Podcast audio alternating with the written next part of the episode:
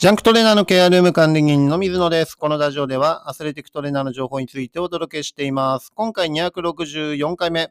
怪我人のスケジューリングの難しさというテーマでお伝えしていきたいと思います。はい、えー、私自身は現在プロバスケットボールチームでね、アスレティックトレーナーとして活動してもう20年ぐらい経っています。はい、ですからプロの選手をね、実際にリハビリとかね、怪我人に対して、えー、競技復帰させて、えー、というところもね、一つの仕事になります。はい。ですから、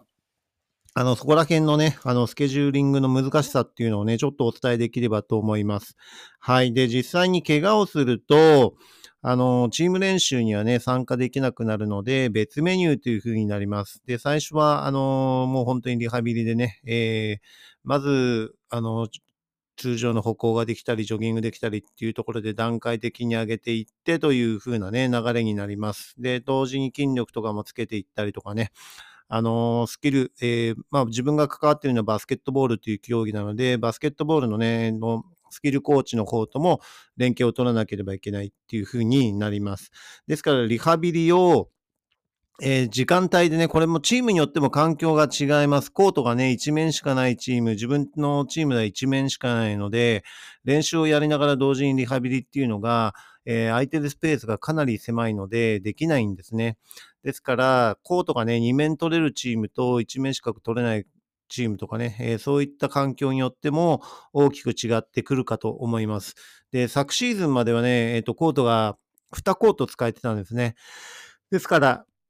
練習と同時進行でリハビリが行えたんですけど、今、あの、体育館が新しくなって、コート1面しか使えなくなってしまったことによって、リハビリがね、えー、チーム練習と同時に進行ができなくなってしまったっていう、えー、マイナスなポイントが実際にあります。ですから、そこら辺の組み立てっていうのがね、結構難しくなってるんですね。はい。で、リハビリ自体をいつのタイミングでやるのか。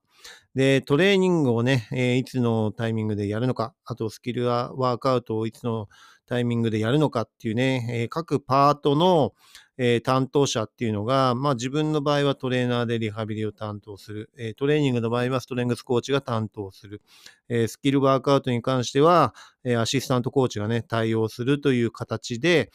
え役割分担が異なってきますので、そこら辺がね、えいつ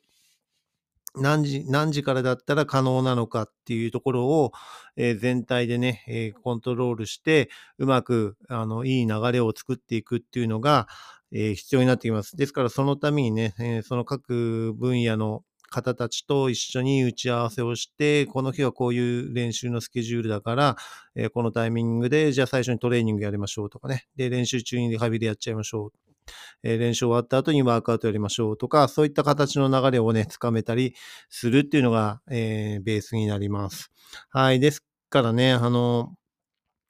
どれだけ、えー、各パートでもね、あの、おのおとやっぱり仕事があるので、その仕事時間にブッキングしないようにスケジューリングを組むっていうのが非常に難しいんですね。で、それはシチュエーションによっても違いますし、その時の怪我人の状況によってもこっちも違ってきますし、えー、練習時間とかもね、えー、変わってきますし、チームの、えー、ウェイトトレーニングとかのね、えー、時間がいつになるのかっていうところにも寄ってくるかと思います。ですから通常のトレーニングの時間にリハビリのトレーニングってやると、えー、全くやる種目が異なってくるのでね、あの、そのあたりも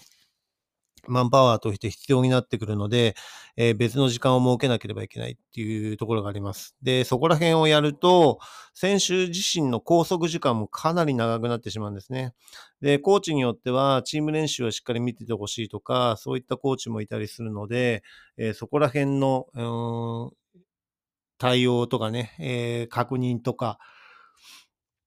ミーティング、チームのミーティングとかを、えやってる間にリハビリをやらせてもらえるのかとかね、あの、そういったいろんな、えー、スケジューリングとかチームの、えー、規律だったり、そういったところがあるので、本当に難しい問題になります。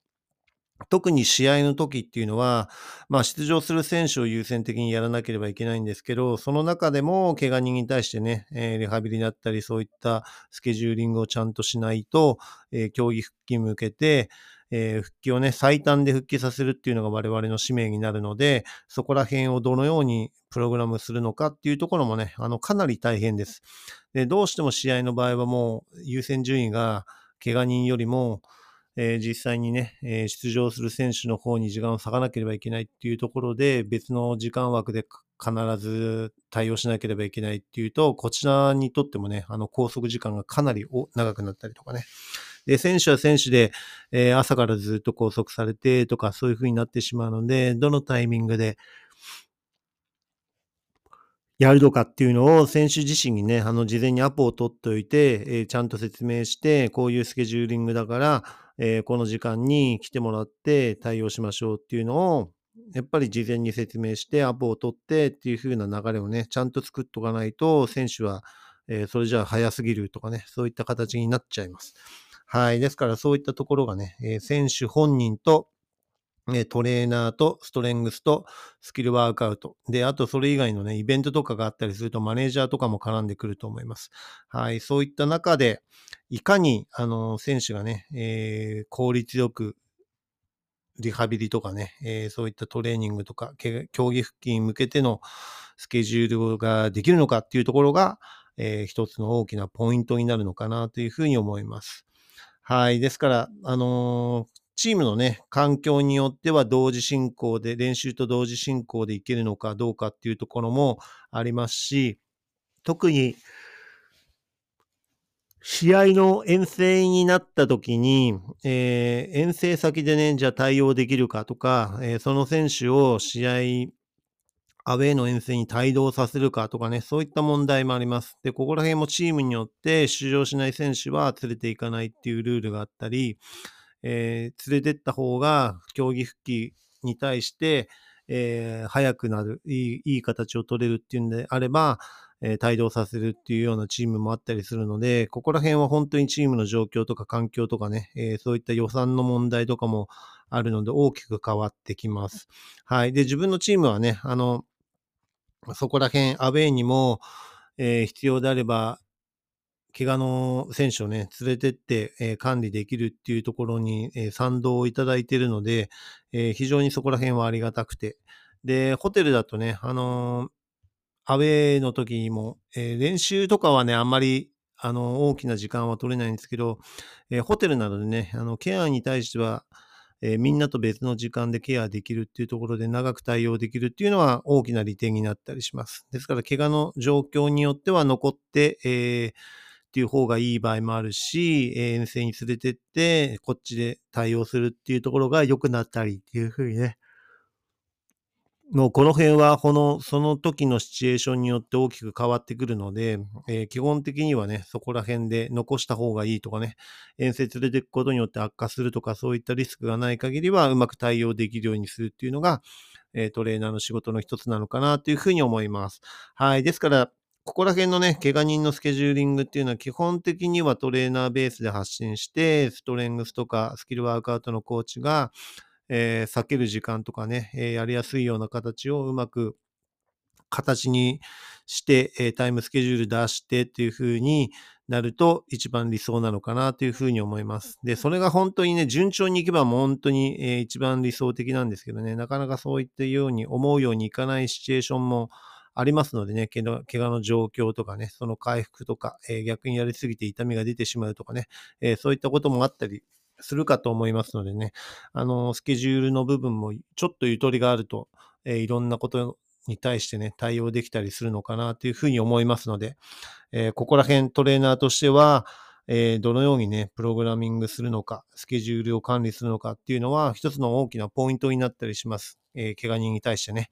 はい。ですから、ここら辺の、えーところをね、事前に自分でもイメージして、準備して、いざ怪我人が出た時にしっかり対応できるようにしておくっていうのはね、えーコミュニケーションをとって、えーコーチ陣だったり、えートレーニングコーチだったりね、そこら辺、マネージャーも含めて、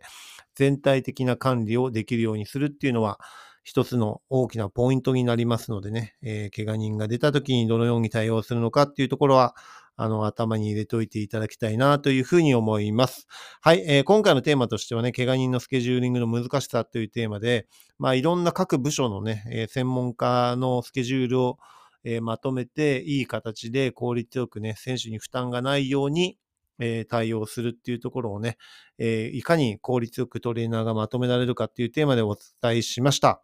はい。次回のテーマとしては、テーピングを巻く際に考えていることというテーマでね、お伝えしていきたいと思います。今回も最後まで聞いていただき、ありがとうございました。また次回もよろしくお願いします。